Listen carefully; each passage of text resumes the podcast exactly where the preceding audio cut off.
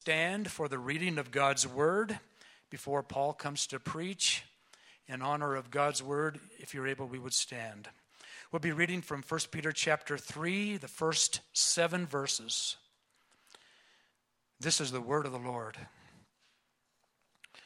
Likewise, wives, be subject to your own husbands, so that even if some do not obey the word, they may be won without a word by the conduct of their wives when they see your respectful and pure conduct. Do not let your adorning be external, the braiding of hair and the putting on of gold jewelry or the clothing you wear, but let your adorning be the hidden person of the heart, with imperishable beauty of a gentle and quiet spirit, which in God's sight is very precious. For this is how the holy women who hoped in God used to adorn themselves by submitting to their own husbands, as Sarah obeyed Abraham, calling him Lord. And you are her children if you do good and do not fear anything that is frightening. Likewise, husbands, live with your wives in an understanding way, showing honor to the woman as the weaker vessel, since they are heirs with you of the grace of life so that your prayers may not be hindered.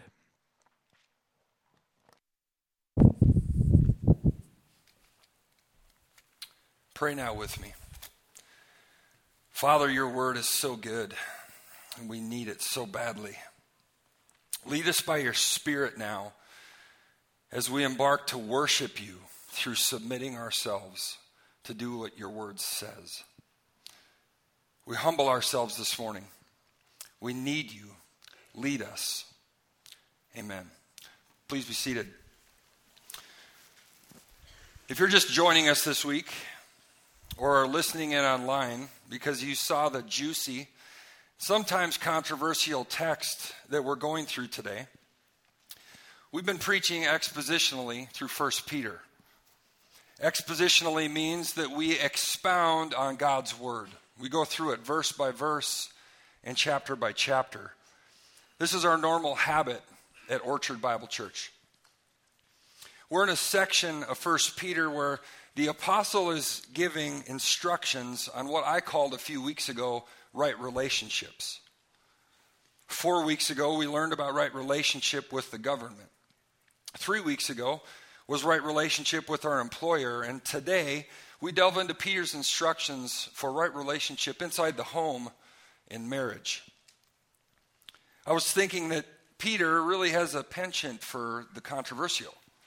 I mean, about the only relationship that he might have addressed that has the potential for more controversy is if he wrote a section on right relationship to the in laws. I mean, coming off the holiday, I'm sure that many of you are wishing that Peter had given us some direction in that regard. But we know that that's covered in other places where it says, be patient, be kind. Love covers a multitude of sins. This morning, we're embarking on a little bit of a mini series, a three week excursion on marriage. I'll be talking about the text that Reed just read this morning. The next two weeks are also going to be on marriage. I'm the lead-off guy, which means my job is to get on base. Nate is the second and third batter in the order, and that means his job is to drive runs in. So buckle up for some big swings the next two weeks. No pressure, Nate. But seriously, each week as we open God's Word, there will be great encouragement, great application for all of us, every one of us, as we pause on this topic of marriage. Before the unmarried among us check out or make plans for the next couple weeks, you need marriage. I don't mean necessarily that you need to be married. I mean that marriage is such a big deal that God ordained it. We know from, from His Word, and I'm sure we'll hear more about this in the next couple weeks, that marriage isn't merely about you and me or our marital state, but it's about the union that gives us understanding about our relationship with Christ as his bride. So, if you're a Christian, even if you're an unmarried Christian, you need to know about marriage. So, no skiing the next two Sundays. It's important that we root today's text in the overarching narrative in 1 Peter. So let's have a little review. 1 Peter chapter 1 verses 3 and 4 read, Blessed be the God and Father of our Lord Jesus Christ. According to his great mercy, he has caused us to be born again to a living hope through the resurrection of Jesus Christ from the dead, to an inheritance that's imperishable, undefiled, and unfading, kept in heaven for you. That's a heavy hitting verse. It's so heavy, in fact, that it sets the footing or foundation for the rest of the book of 1 Peter. Peter spends the rest of the book helping us to understand this great life altering truth and what it means for our lives. Specifically, what it means for our suffering and how to live in light of the gospel when we suffer and encounter trials of many kinds. Peter starts broadly and talks of suffering generally. In the past few verses, he's narrowed it down and giving us specific instruction as it relates to maintaining right relationship underneath the government, our employers, and now in our marriages. In our text for today, Peter continues to write about how the gospel of Jesus Christ reorders important relationships, this time about marriage. You see, spouses reveal Jesus through how they relate to one another in marriage. Wives through right submission to their husbands, and men through living with their wives in an understanding way as co heirs of the grace of life. In doing this, spouses reveal Jesus to one another and also to the onlooking world. Perhaps it's children in your home, causing them to hope in Jesus. This is Peter's primary concern. Verse 6 of chapter 1 continues In this you rejoice, though now for a little while, if necessary, you've been grieved by various trials. We're to see our trials in light of this reorienting power of the resurrection of Jesus and the salvation that we have in Him. For those among us who are married, it doesn't take long in that relationship to experience both the joys and the sorrows in marriage in a fallen world. I think that this is one of the various trials that Peter had in mind in chapter 1 when he wrote that. Now, we'd be making a mistake if we made this text in marriage in general just about marriage for marriage's sake. I love Gary Chapman's book that's titled Sacred Marriage, subtitled, What if God designed marriage to make us holy more than to make us happy? Holiness matters more than happiness because holiness reflects Jesus in us and it magnifies him. Joy is a byproduct of that. It's a deep, lasting, rich, satisfying joy. But often it comes through the furnace of refining. Even in marriage, maybe especially in marriage. If we're to make it through the various trials, we need to understand this long view of marriage and what God has in mind for those who are in it. We need to see marriage isn't just about us who are in it, but about how it reveals Jesus to the world and to our spouses. Let's consider Peter's words and how they exhort a wife to reveal Jesus to her husband and the onlooking world. Peter begins this section by writing in verse 1 Wives, be subject to your own husbands so that even if some do not obey the word, they may be, they may be won without a word by the conduct of their wives when they see you respectful and pure conduct. Peter's audience is the Christian wives of unbelieving men. It isn't exclusive to Christian wives of unbelieving men, but Peter has a clear evangelistic purpose in mind.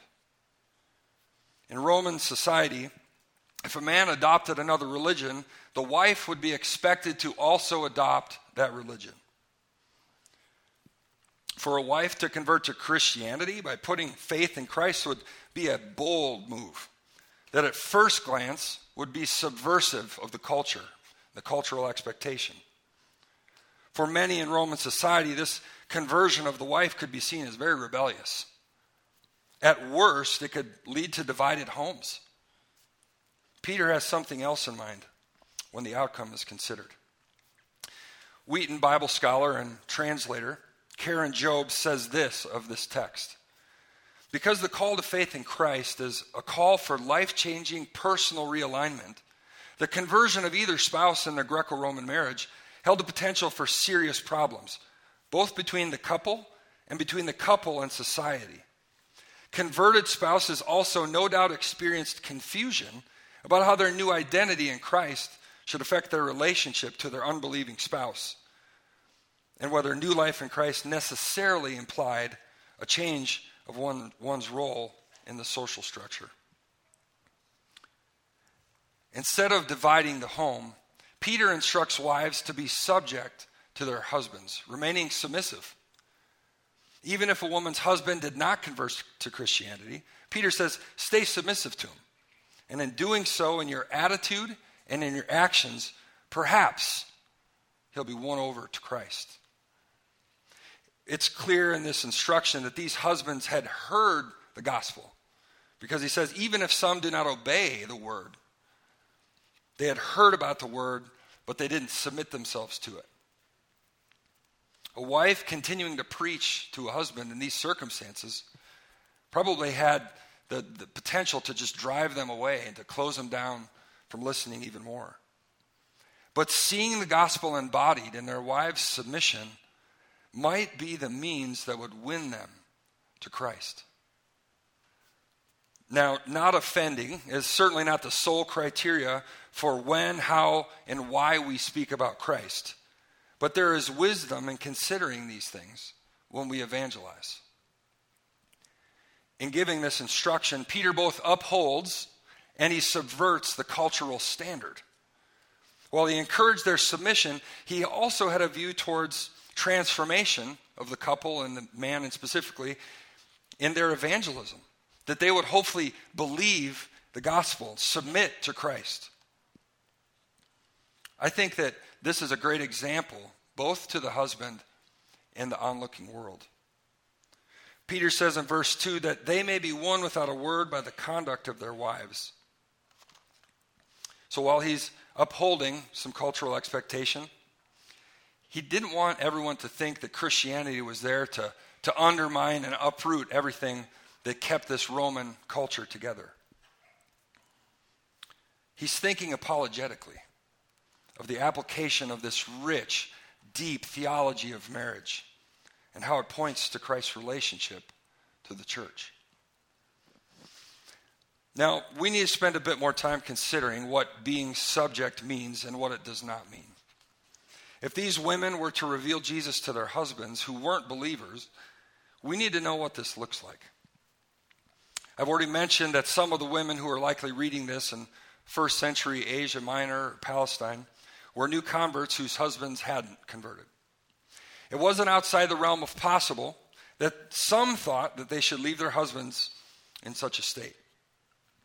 Peter goes against this notion here. Now, it's also likely six of the seven verses in our text today are addressing the wives. Sort of a natural question is why? Well, just like Peter addressed those experiencing travails at the hands of the government, suffering in that way, those suffering as slaves under different masters, his goal is to encourage those suffering. Wives likely went through more of a struggle and suffering than husbands did because of the cultural stand, standards and the treatment of women at this time. Add to it that some had converted to Christianity and their husbands hadn't, and these women needed Peter's encouragement.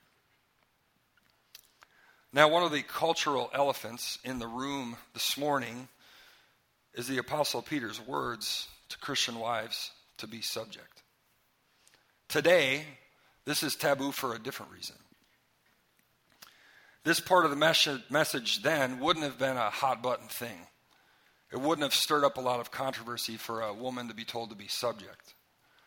Today, however, this is nearly as hot button as you can get.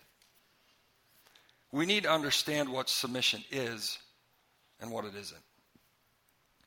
There's been abuse of these verses and also neglect through the years.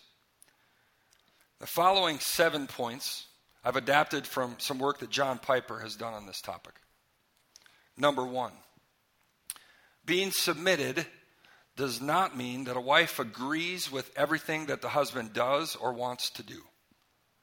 It does not mean that if a husband is leading the family into sin in his attitude or action, that the wife should follow right along into that. It does look like the kind of loving, thoughtful, kind engagement with your husband on important issues in your life together that's going to equal good things for your family. You aren't bound to agreement. You're bound to willfully engage in a humble manner that's submissive to the leadership of the husband. Number two, a wife being submissive to her husband does not mean that she turns off her brain or will and blindly follows whatever the husband does. A husband and wife complement one another in marriage because the sum of both of their wills and emotions and experiences is greater than they would be if they were separate.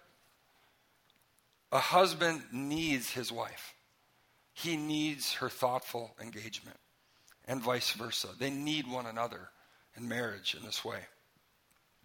Number three, being submissive does not mean a wife avoids every effort to change her husband.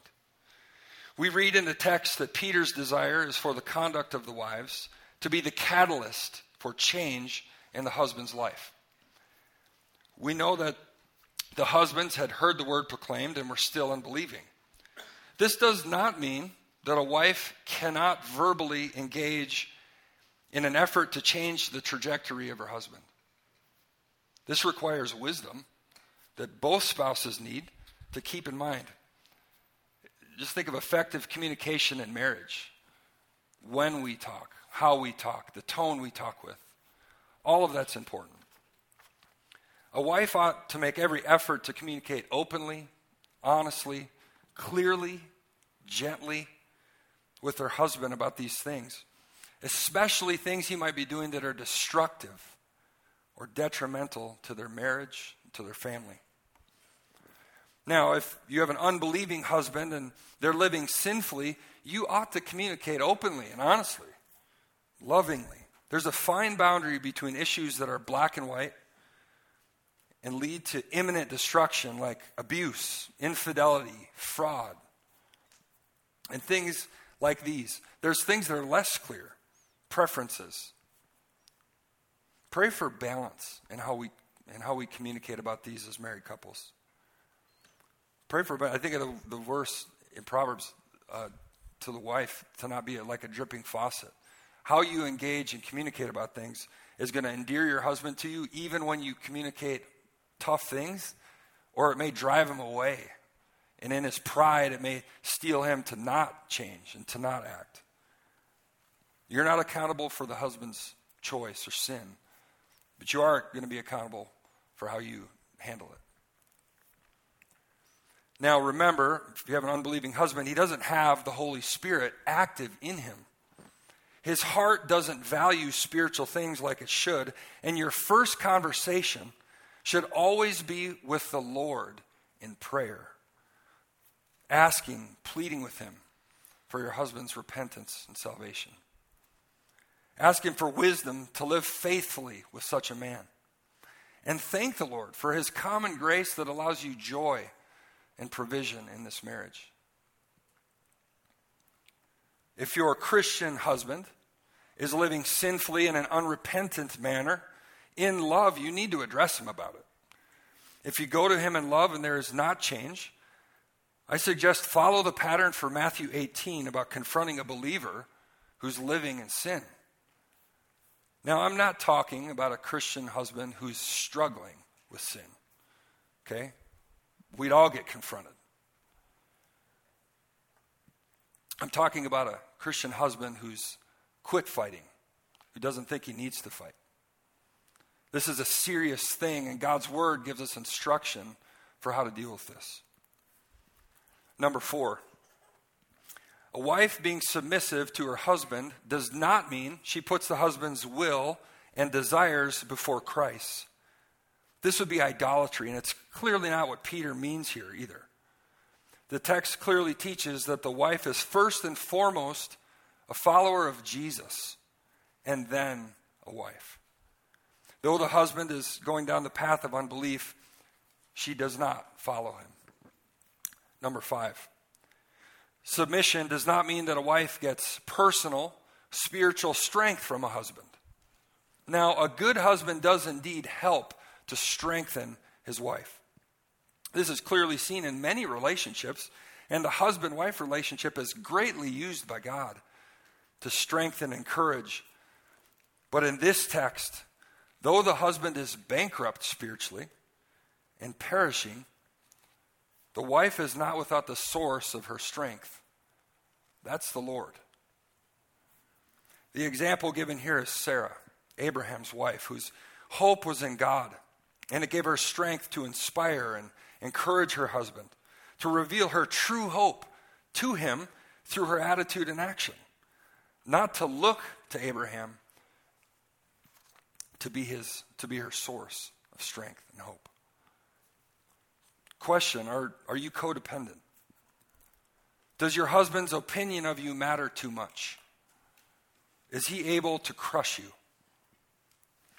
He or your marriage might be an idol if his opinion matters too much. Now, trust me, these are really hard questions to answer. We certainly need the Holy Spirit's help with discernment.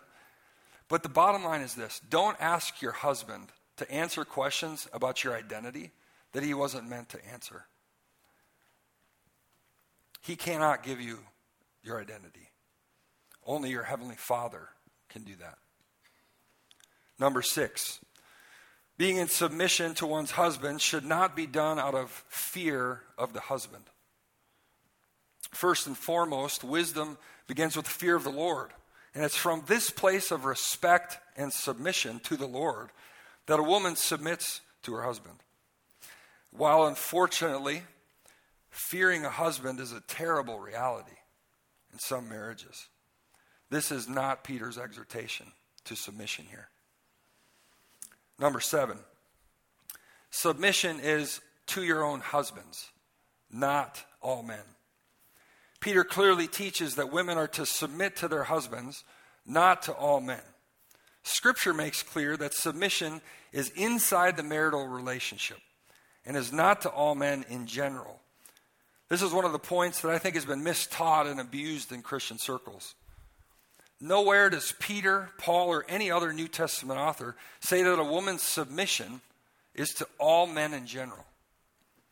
As it relates to submission more broadly, women and men are submitted to governing authorities. Women and men are submitted to their employers. Women and men are to be submitted to their local church's leadership and elders. Elders are called to submit to one another. And all Christ followers are called to be submitted to Christ. Now, authority has been put in place by God in these different structures and relationships throughout our society, our families, and our church. And they're meant for good. But in this text this morning, the call is for women to submit to their own husbands, not more than that. So, what is submission then? Submission is an inclination to follow, excuse me, to allow the husband to lead and take responsibility within the family. Piper describes it as a thought process that sounds something like this I delight when you lead and love and take the initiative and responsibility for our family's well being. I enjoy following your lead. Your passivity in our family is not a good thing. And when you lead, Husband, we all do better. My creativity and unique ability flourishes when you lead well. Submission comes out of trust in God. In verse 5, it says, For this is how the holy women who hoped in God used to adorn themselves by submitting to their own husbands. Submission isn't from a place of inferiority or a lack of equality, but from a place of hoping in God and submitting because this is His desire for wives. Over time, as you are obedient to this, you're made like Christ. Your joy will increase and your reward will be great. Submission in marriage puts you in this holy women who hoped in God camp. And that's where you ought to want to be. In verses 3 and 4, Peter writes, when speaking of the wife's respectful and pure conduct, do not let your adorning be external, the braiding of hair and the putting on of gold jewelry, or the clothing you wear, but let your adorning be the hidden person of the heart, with the imperishable beauty of a gentle and quiet spirit, which in God's sight is very precious. What does it look like then for a wife, or we could ask this of women in general, married or not, to reveal Jesus in their beauty? Now, Peter isn't prohibiting the physical adornment or enhancement of beauty in this way. Otherwise, we won't be able to wear clothes. He's saying this shouldn't be the standard for what kind of beauty reveals Jesus.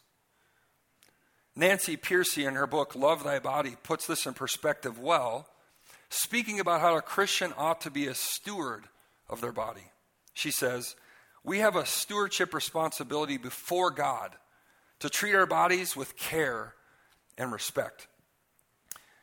We take care of our body and we groom ourselves with this in mind, not more.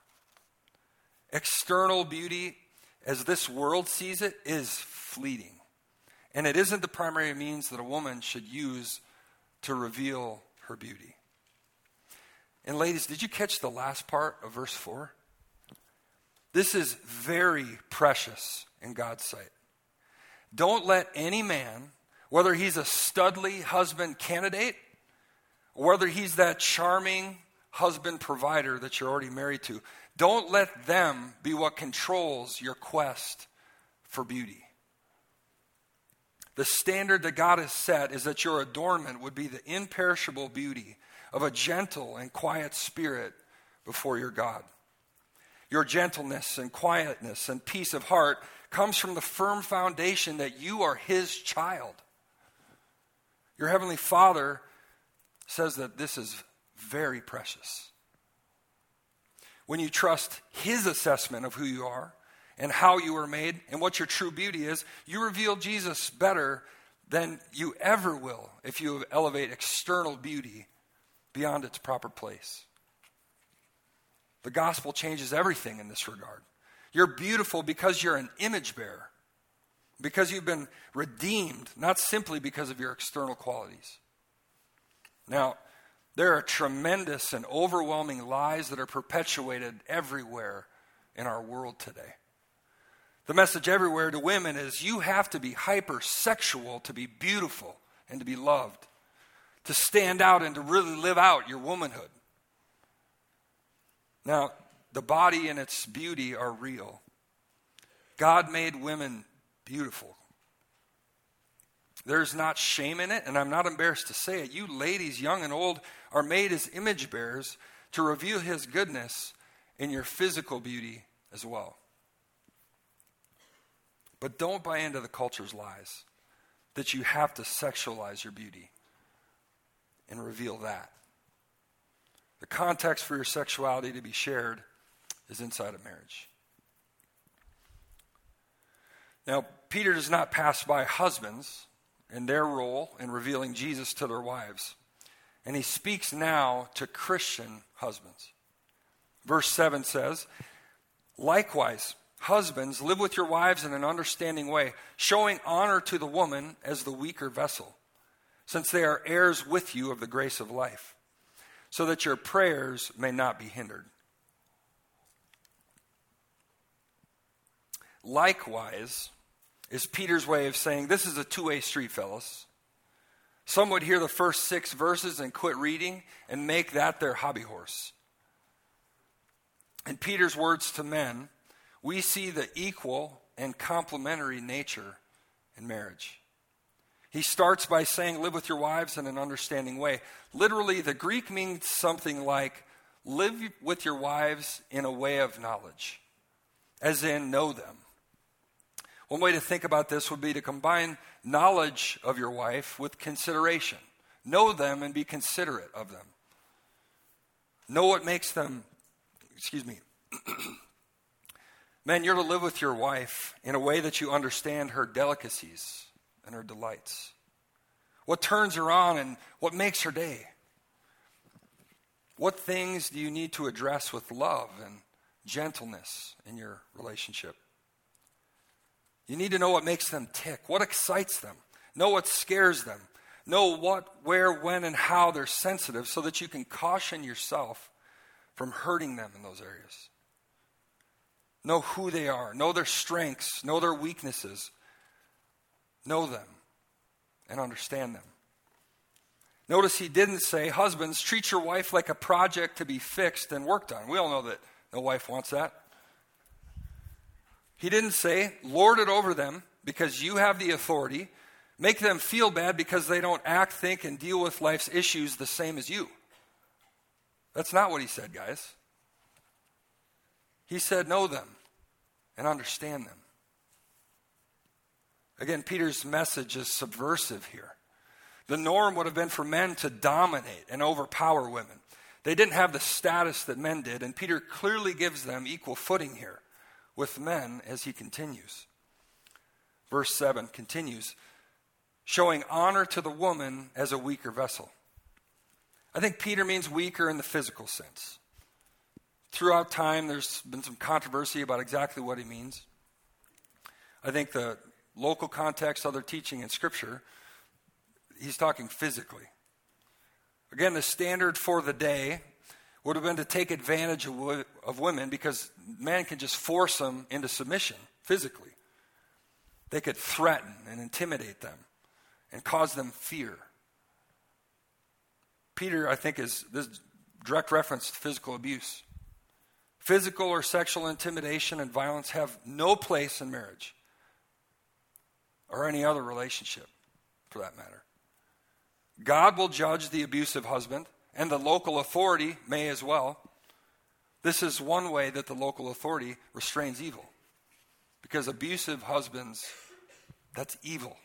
That's not how men are called to love their wives. And let me make this much clear as well. If you're in a messy marriage where you're being abused, you need help. You can have a submissive spirit to the Lord while not allowing your husband to abuse you. You are an image bearer, and if you are being abused and manipulated, let me say it again, you need help. Peter's calling men to a higher standard than what the culture called them to. Christian men ought to live in an understanding way with their wives because they had the truth of the gospel of Jesus Christ to guide them. The truth that men's and women's physical and emotional composition is complementary, and that though different, they're co heirs of the grace of life. Peter said that wives are co heirs of the grace of life. The grace of life is referring to the spiritual life that they had both found in Christ men and women, husbands, wives, we're co heirs. In Christ, there is neither male nor female. We're Christ's children. We share equally in his grace and redemption. We're equals with different roles. Now, Peter knew sometimes that guys are thick headed. They don't always get it, they need some more obvious hints sometimes. So he doubles down. He says to do all this because if you don't, your prayers will be hindered. Literally, I think your prayers, of course, he hears them, but he disregards them. John MacArthur has famously said if your family isn't doing well, don't export the ministry, guys. Don't grandstand in prayer thinking that you're outwitting God. Take seriously your care and concern for how you treat your wife. If not, your prayers are hollow and come from religiosity and legalism, not a contrite, repentant heart. God isn't listening when we are pious in one area while godless and vile in another. This brings us to our conclusion and our last point today before we close hope in Jesus.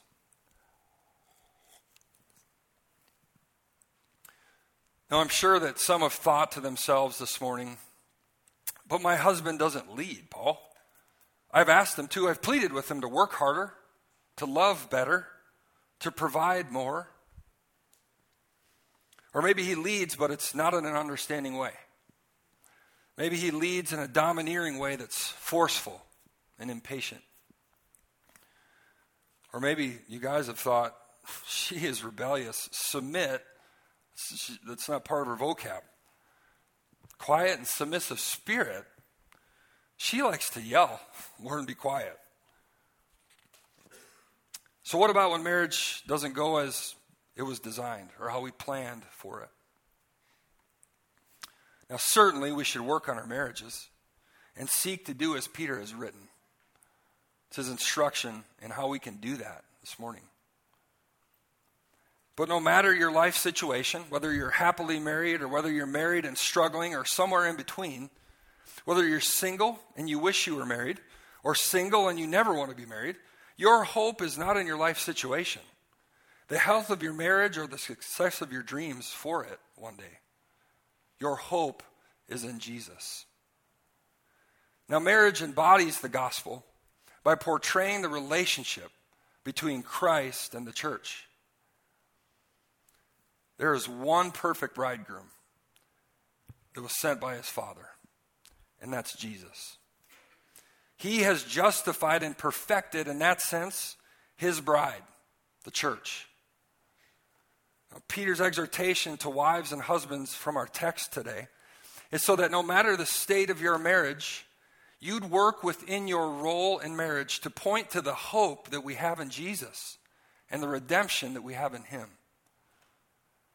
That is why Peter is writing these words that it would cause a woman with a yet unbelieving husband to hope in Jesus and to trust him. And for a Christian husband to live with his wife in a way that he'd point her to the great God who has provided all of our hope by sending his son. 1 Peter 1 5 says, By God's power, you are being guarded through faith for a salvation ready to, to be revealed in the last time. You're being guarded by God's power. If you're having a bad day, if you're having a rocky time in marriage, you want to know how to make it better and give yourself hope to press on, to continue to work hard at growing. Think about the depth of that truth. God's power is guarding you. The end of that verse says, for a salvation to be revealed in the last time. Jesus has come and he's lived among us. He's died as our sacrifice to redeem us and secure for us an eternal relationship with him. We can trust that the trials in marriage and the imperfections in marriage and the heights of joy in marriage are part of his work in our life. He will use our brokenness for his glory, for our good. He will turn ashes into beauty. Now, Jesus has been revealed, and that is our hope. Upon that rock is our foundation. Upon the truth of Jesus' resurrection has our hope been secured. Because of that truth, our imperfect marriages will be used mightily by Him, both in our lives and those around us, for His glory, to reveal the hope of His gospel. Through our trials in marriage, we both experience and we reveal the hope that we have in Jesus. As we close today, I want to leave you with, with these words from Peter just prior to our passage today. Alan preached on these few weeks ago, and I think it's a perfect way to end. For to this you have been called, because Christ also suffered for you, leaving you an example so that you might follow in his steps. He committed no sin, neither was deceit found in his mouth. When he reviled, he did not revile in return. When he suffered, he did not threaten, but he continued entrusting himself to him who judges justly. He himself bore our sins in his body on the tree, that we might die to sin and live to righteousness. By his wounds, you have been healed. Our hope is in Jesus. Please stand as we close in prayer.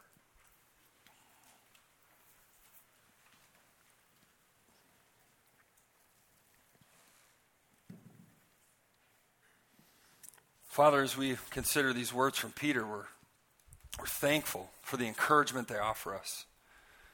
No matter the state of our marriage or our marital state, single, unmarried, widowed, Lord, we look at this wonderful image imagery that you've given us in marriage that it's an example of the way that Christ loved the church, that he loved us. It shows us both Christ's role, our role as the church, but in our marriages, it encourages us. It gives us good wisdom for how to walk. I pray for courage for everyone here, Lord, to humbly follow you and consider these words as we go. For your glory and our joy, we pray these things. Amen. You're dismissed.